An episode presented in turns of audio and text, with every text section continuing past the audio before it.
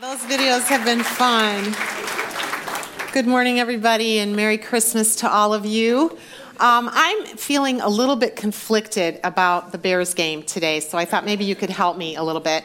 Um, I've been a lifelong Bears fan. I used to sit on my father's lap, literally, and watch games when I was very young, and have loved the team. But today they're playing the Washington Redskins, and the quarterback of the Redskins is the son of a lifelong friend of mine. Um, the quarterback's name is Kirk Cousins, and he comes from a great family. He's a devoted Christ follower. So I want him to do well, but I'm really torn by the city I love and friends. So I'm going to ask you in a second to help me vote, you know, which way my allegiance should go. So you get to vote for either city or friends. How many say I should go with my friends? That I should. One fan of Kirk is out there. How many of you say city? That's kind of where I am, so go Bears. Hope he doesn't get injured or anything, but other than that, go Bears. All right, uh, to get us started, I want to watch another video together. It got a lot of play last week. My guess is many of you have seen it. It's actually a um, commercial, a television commercial from Germany, so it's in subtitles. Um, it stirred up a lot of controversy um, this past week, so take a look at this. Hallo Papa, ich bin's. Hallo Opa. Ich wollte nur kurz anrufen und dir Bescheid geben. Wir werden es Weihnachten dieses Jahr wieder nicht schaffen. Wir versuchen es nächstes Jahr und dann klappt es ganz bestimmt. Fröhliche Weihnachten, Papa. Bis bald. Fröhliche Weihnachten, Opa.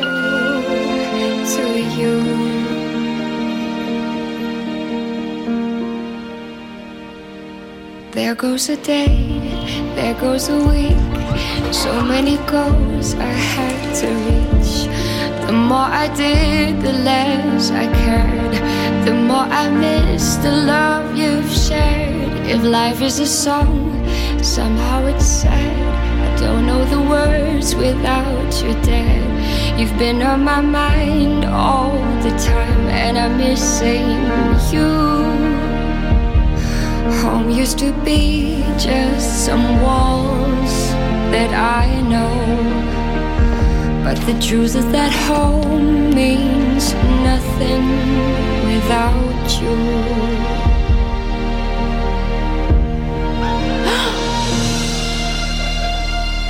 Wie hätte ich euch denn sonst alle zusammenbringen sollen?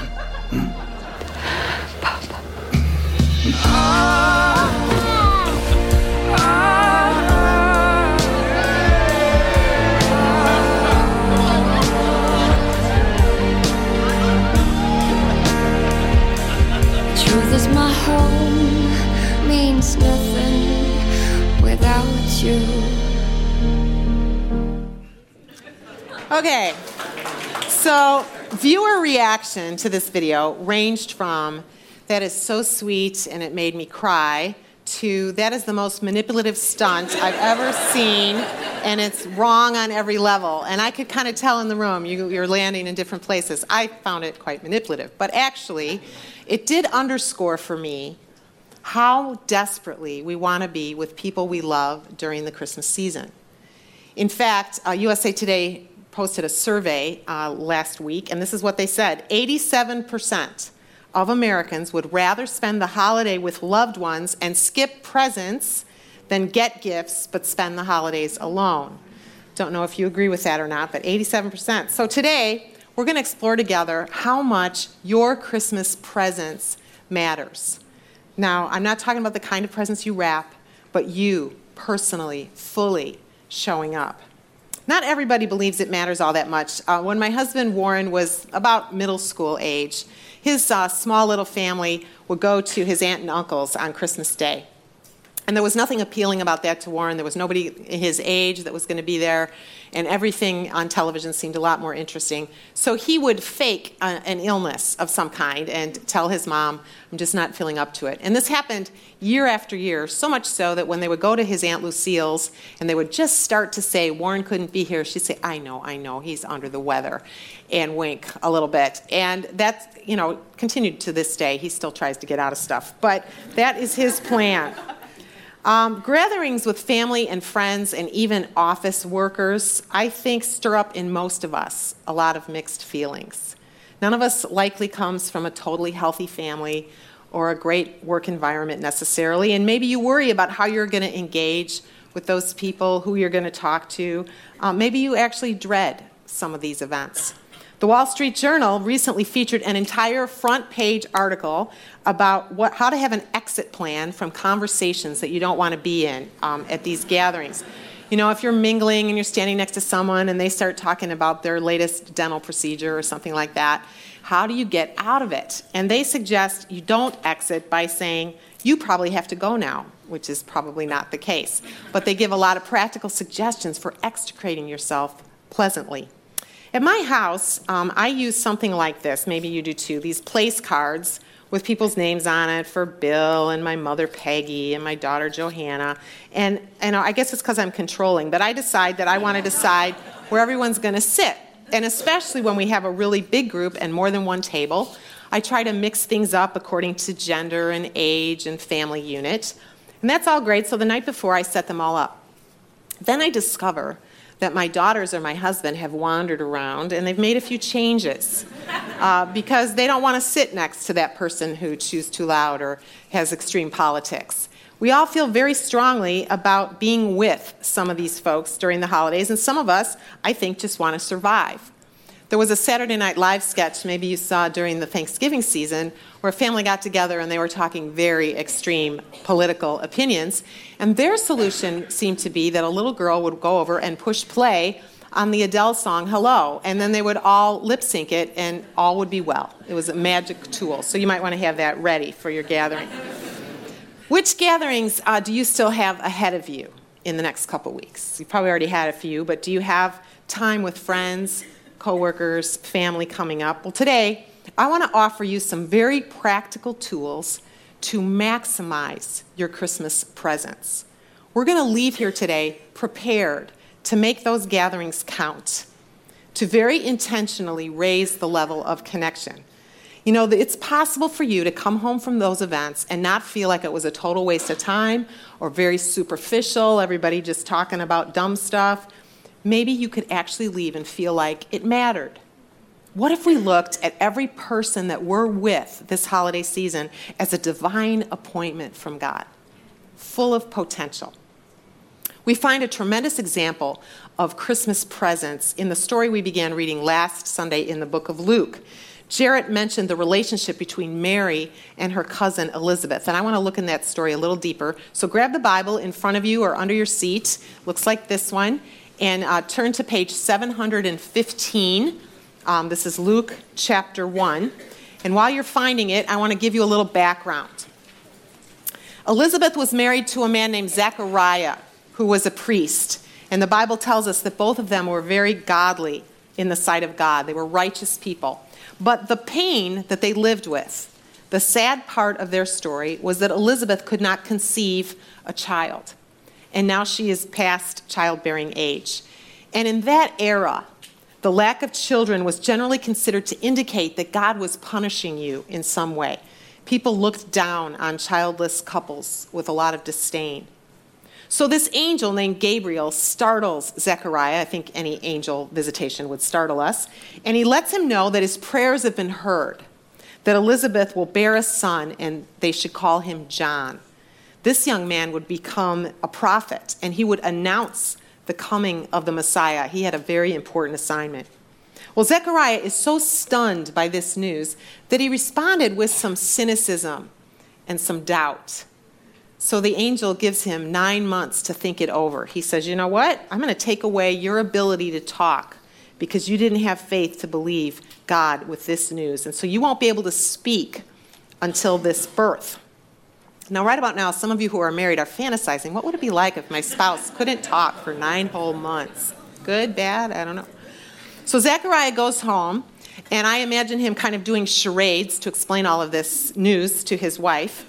And then we see another visit of the angel Gabriel, and this time it's to Mary. He's going to tell her the news that she will be the mother of Jesus, the Son of God. And as we saw last week, she says, How can this be since I am a virgin? And the angel explains to her God's plan. So we're going to pick up the story in verse 36, chapter 1, verse 36. Even Elizabeth, says the angel, your relative, is going to have a child in her old age, and she who was said to be unable to conceive is in her sixth month, for no word from God will ever fail. Pause right there for a second. No word from God will ever fail. That's not just true for these people long ago, that's true for you and me. If God makes a promise, He's going to keep it. No word from God for you and for me will ever fail. So Mary responds with great humility. She says, I am the Lord's servant. May it be to me according to your word. And then the angel left her. At that time, Mary got ready and hurried. Notice that, hurried to a town in the hill country of Judea, where she entered Zechariah's home and greeted Elizabeth. When Elizabeth heard Mary's greeting, the baby leaped in her womb, and Elizabeth was filled with the Holy Spirit.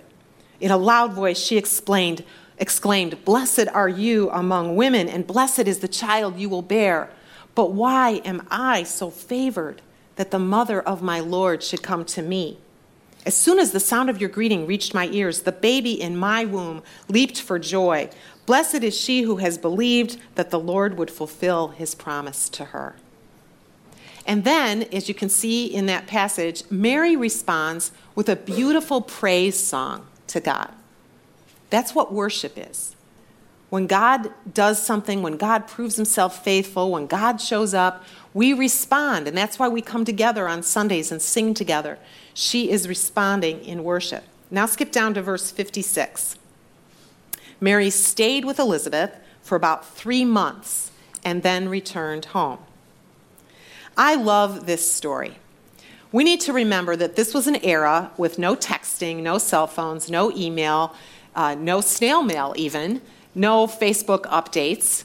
So, this is the way Mary finds out the news that her cousin's already in her sixth month of pregnancy from this angel. And I believe that it was one of uh, uh, an extension of God's incredible grace and love that he made sure that the angel told this news to Mary. I believe that because I think God did not want her to feel so alone. He also knew that Elizabeth might feel alone with a husband who, who couldn't speak. And so these two women are going to come together. Mary hurried she hurried to visit her cousin. She longs to be with the one person on the planet who would get her, who would understand what she's going through. And so they were together for three months, the first trimester of Mary's pregnancy, and the third trimester for Elizabeth. I've spent some time imagining those three months. And what do you think those two women talked about while they were together?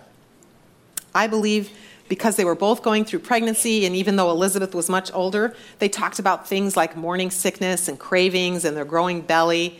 They probably passionately discussed vital questions like formula versus nursing or disposable diapers versus cloth. And they probably did some very simple tasks together, like sewing baby clothes. And together, they would rejoice at the wonder of it all. The divine mystery of being chosen to carry these two sons who would usher in God's love and hope to a broken world. They would imagine the future of their boys, John and Jesus. Is there any doubt about how much their presence mattered to one another? I believe these two women model for us what it means to show up. What a big deal it is, actually, that we show up. How can we give our Christmas presence? I'm going to give you four dimensions of showing up. The first one is going to seem very obvious, but we have to show up with our feet. You can't uh, not be there, or else you can't have your Christmas presence. When Warren and I were uh, young parents, we were um, having we had these two little girls, two little toddlers. I was working at a place that had an annual Christmas party, and it was kind of a big deal. And you had to dress up. And there were about 250 people who were going to be there. And the first part was food and mingling, and then there was a little program after that. Well, the night approached, and we had a babysitter all set up, but honestly, neither of us really wanted to go. We were exhausted. And as I look around this room, some of you might find yourself in December, on December 13th, a little exhausted because there's so much to do. Everything is heightened. Both of us worked at jobs where there was a lot of year end stuff going on. Some of you are facing that at your work. We had family obligations and these little children. We hadn't had a date night in a really long time. So Warren tried to pretend he was sick, and I said, No, we, we got to go. so we show up at this party, and we do the first part. We're mingling with everybody, we're having the food. And then it was time to move to this other room. And we both looked at each other and we birthed a magnificent plan. We said, you know what? We've already made our appearance. Everybody's already seen us, and we still have time to catch a movie. We haven't been to a movie. Oh, we almost started crying. We haven't been to a movie for so long. So, like stealth people we were, we snuck out of there, we giggled all the way to the car, and we went to a movie. We thought we got away with it. The next morning, I received a phone call from a teammate and she said, You know that part two program thing? I said, Yeah. Well, they were going to have a big game, and the host was randomly calling up certain staff members to participate in the game, and your name was called. Where were you? Said, Oh, Warren wasn't feeling well, and we had to go home. nailed. I got nailed, absolutely. But you can't have your presence unless uh, you physically show up. And some of us physically show up we physically show up. We're in the room, we're at the table, we're at the party, but we're not fully there. So these next gifts of presence are vital. The first one is our eyes. Our eyes.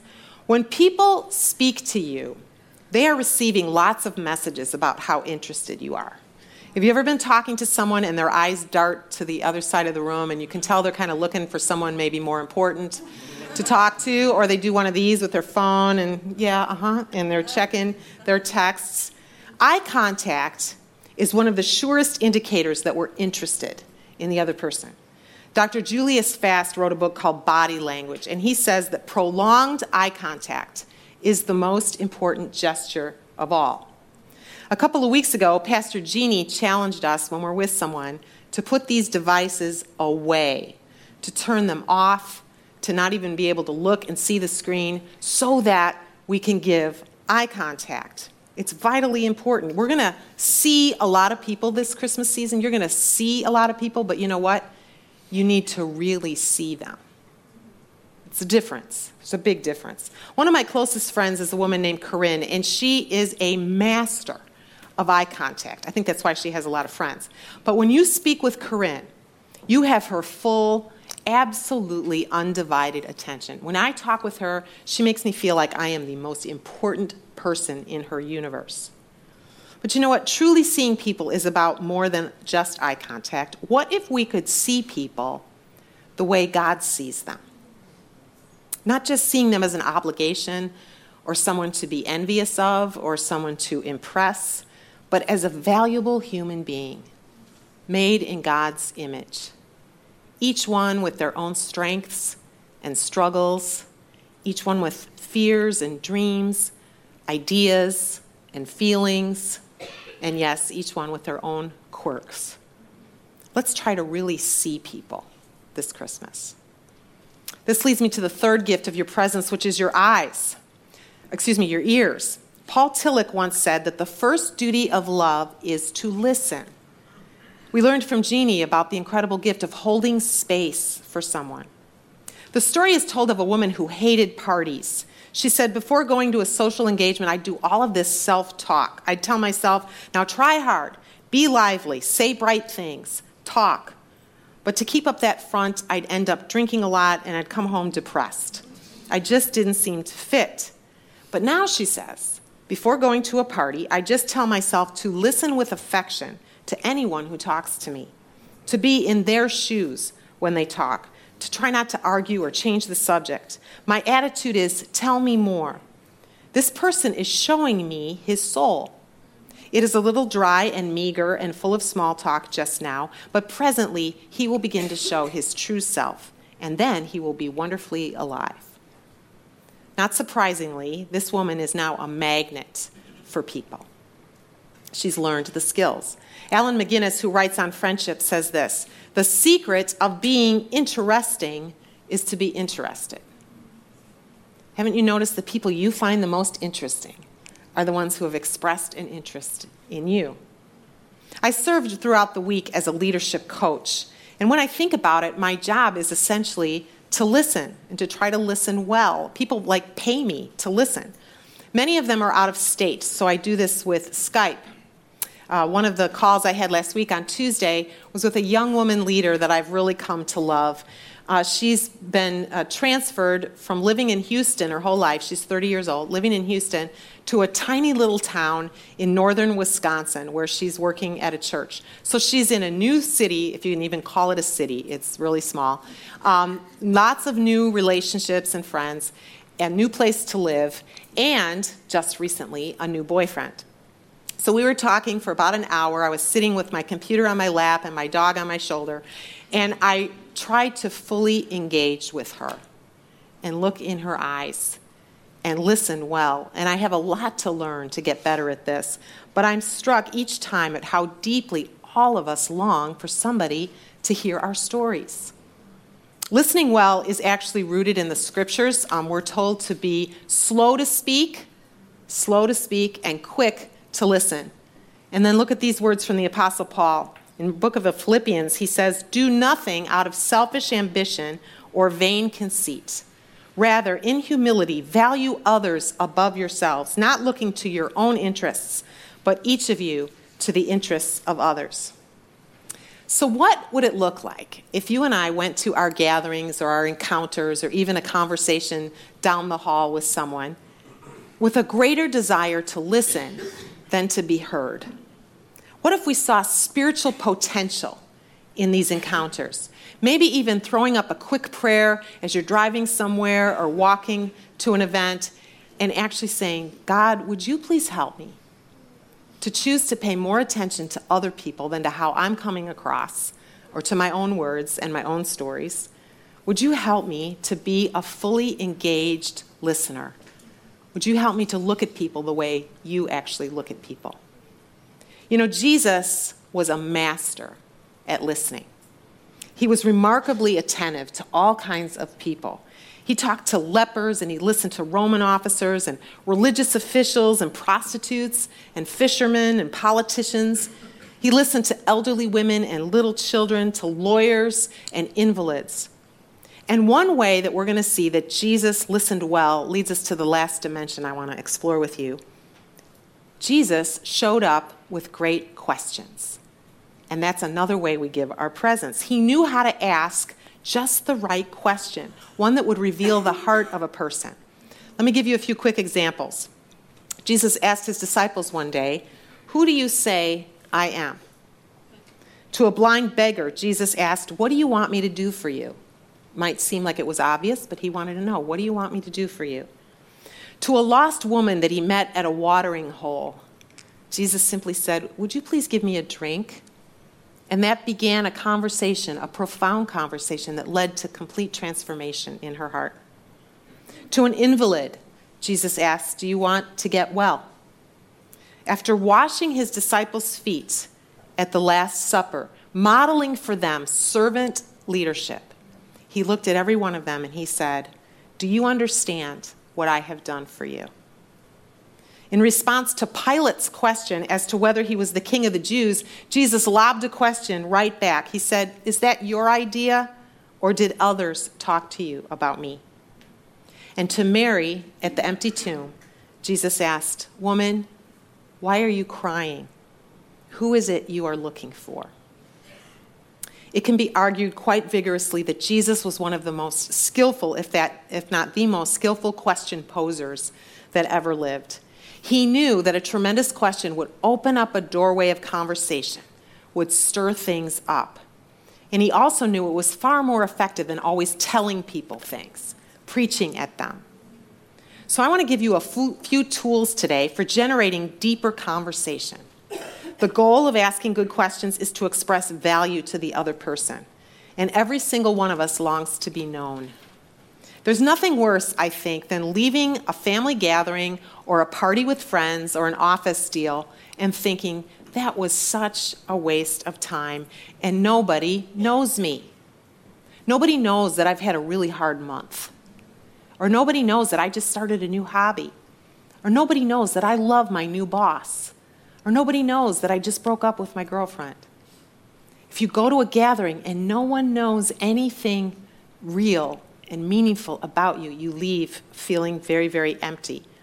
But if we are armed with good questions, we can avoid just talking about the Bulls and the Blackhawks and the Bears and the weather and the food. And we can go to some little bit deeper places. We're going to be hosting a, a, smaller group this year on Christmas Day, but one of the people coming is my niece Eliza. She's 28 years old, and I haven't seen her in a couple years because she moved out to Utah. I would really love to rise above the small talk with Eliza. So here's some of the tools I intend to have ready. First of all, most of the good questions you're going to come up with will occur to you in the moment. This is a skill that people who study improvisation talk about. The key to improv- improvisation is listening well and then knowing where to go next and how to respond. I know that Eliza started graduate school this year, so I can explore with her how that's going. And then you can follow up with someone and simply say, Can you tell me more about that? Whatever they just said. But I'd also like to give you a list of specific questions that could maybe get things going. You don't need to write these down because we're going to have them on our website um, for you.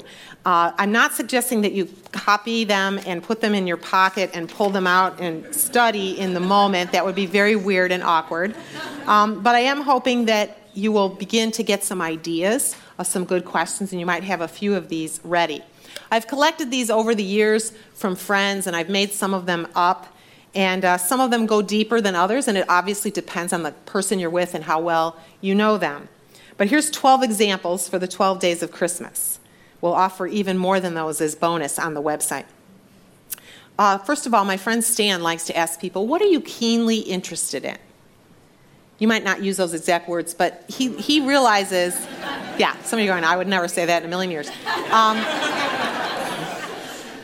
but everybody is really fascinated by something, and they love to talk about it. So, this is a way to explore that. What was a highlight for you in 2015? What was your biggest challenge in 2015? Who is your closest friend? I love to ask this one to older people. What is one Christmas tradition from your youth that you most treasure? They love to talk about that. What energizes you? What drains you?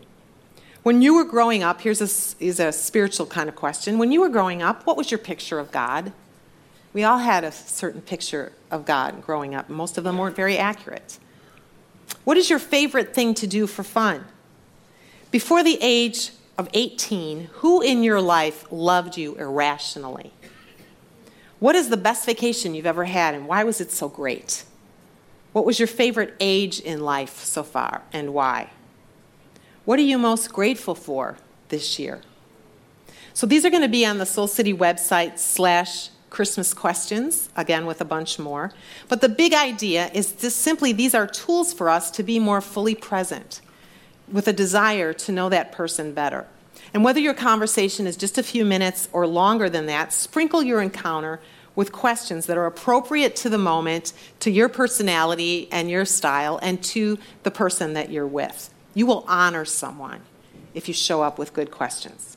I also have another exercise that I would only recommend if you're with a group of people who know each other pretty well.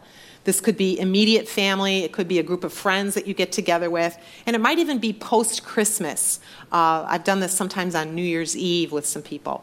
But one time I took my team that I worked with uh, out for a Christmas lunch, and I said, We're not giving each other physical presents that we open up, but I have an exercise that I'd like to engage in with you. We're going to go around the table, and one by one, I want you to look each other in the eye and tell them what gift would you give them that's intangible?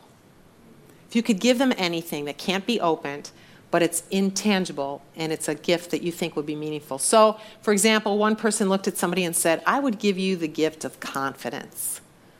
I want to see you have more, be brave this year.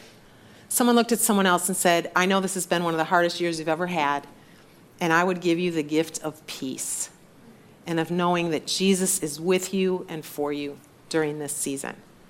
Someone looked at someone else and said, I would give you the gift of seeing yourself accurately because I don't think you see yourself the way God sees you and the way all of us see you. Someone else said, I would give you the gift of laughter because I think you take yourself so seriously, and every once in a while I'd love to see you just throw your head back and laugh. And we engaged in that, and it was a very loving exercise, and it might be one uh, that you would consider. As we close, I want to tell you about an experience I had 26 years ago uh, this month that taught me a lesson that I've held to ever since about the power of showing up. I have just one uh, lifelong friend. Her name is Polly. We met when we were 10 years old. She was born five days before me. I like to tell her she's five days older than me. I remind her of that often. And we've been through really all of life together school and church, and we were both in each other's weddings. And after she got married, she moved to the Buffalo area, and she still lives there today. She had a child before I did. She had a little boy, and then she had a second son whose name was Danny. And when Danny was born, they knew he had some issues with his heart. And they said, a little while down the road, we're going to need to do an operation and repair some of the way his heart is structured.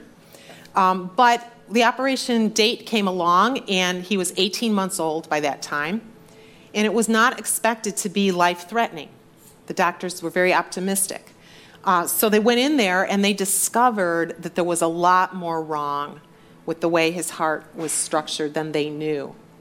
And they did their best uh, to repair it. But a few hours after the operation, on the recovery table, Danny died at 18 months. So my friend Polly called me not long after that, and we wept together on the phone. And I was a brand new mom. I had had a, a daughter two months earlier. And I was kind of messed up. I had a little postpartum stuff going on. I didn't know how to nurse well. I was just kind of a mess. And Polly said this to me. She said, You know, Nance, after we talked a long time, she said, um, You don't need to come. It was one of these really snowy Decembers. She said, Between Chicago and Buffalo, that would be just a terrible trip, and you have this new baby. She said, I'm surrounded by my extended family. They've all flown in. She said, We have a great church, and I knew she did. We have a church family that's here with us. You and I will see each other soon, but please don't feel any pressure to come. So I hung up the phone and I thought, she's right. This would be really, really hard. But moments later, and I believe it was the voice from God, I thought, no, that's not right. I have to go. I have to go. So I talked to Warren and we packed up our car and our little baby. We drove through terrible roads and weather. I was trying to nurse her in the car, I still remember that. But we arrived in the evening and everybody was gathered at Polly's home, filled with people who had come to grieve with them before the funeral the next day. And then we saw each other. I saw her face across the room, and we locked eyes. And she came running to me, and we threw our arms around each other and cried. And that's when I knew my presence mattered more than I knew, ever knew showing up counts. Being there for one another. When in doubt, the rest of my life since then, I've had this mantra when in doubt, show up. Now, most of you will likely not be with someone in the next week or so in that deep of grief, although some of you might be. But you will be with some people who feel a little lonely, who have had a difficult year, people for whom your presence, your encouragement could really matter. These encounters, I believe, are divine assignments. I believe that God sees you and me and He says, She's the only one who, who could do this right now. He's the only neighbor that person has who could knock on the door and make sure that they're okay and that they're not completely alone this season. There is someone that only you can extend the love and hope and grace and joy of Christmas to. So I want to give us just a moment to bow our heads and see whose name might come to your mind, who God might prompt you to think of, or a gathering that you're anticipating that still hasn't happened. And choose in this moment to tell God, I want to be intentional. I want to fully show up. Would you bow your heads, please? You could be thinking of a neighbor in your building or down the street a coworker, a relative, a friend? What name comes to your mind who you could show up for this year.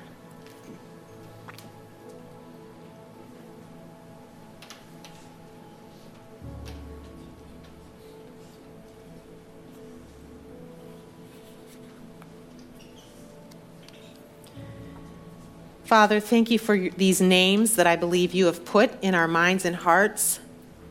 And I pray that we will pledge right now that we will actually show up for these folks. Father, that we'll be fully present with our eyes and our ears and our good questions, that we won't miss any divine assignment you have for us this season. I pray, Father, that you would use us as your agents of hope and joy and peace for a broken world. Thank you for trusting us with these assignments. Help us to do our part, God. Help us to really believe that our Christmas presence matters more than we know. In the name of Jesus, our Savior, who was fully present for us, who came to this earth as a baby, who we celebrate this season, it's in His name that we pray. Amen.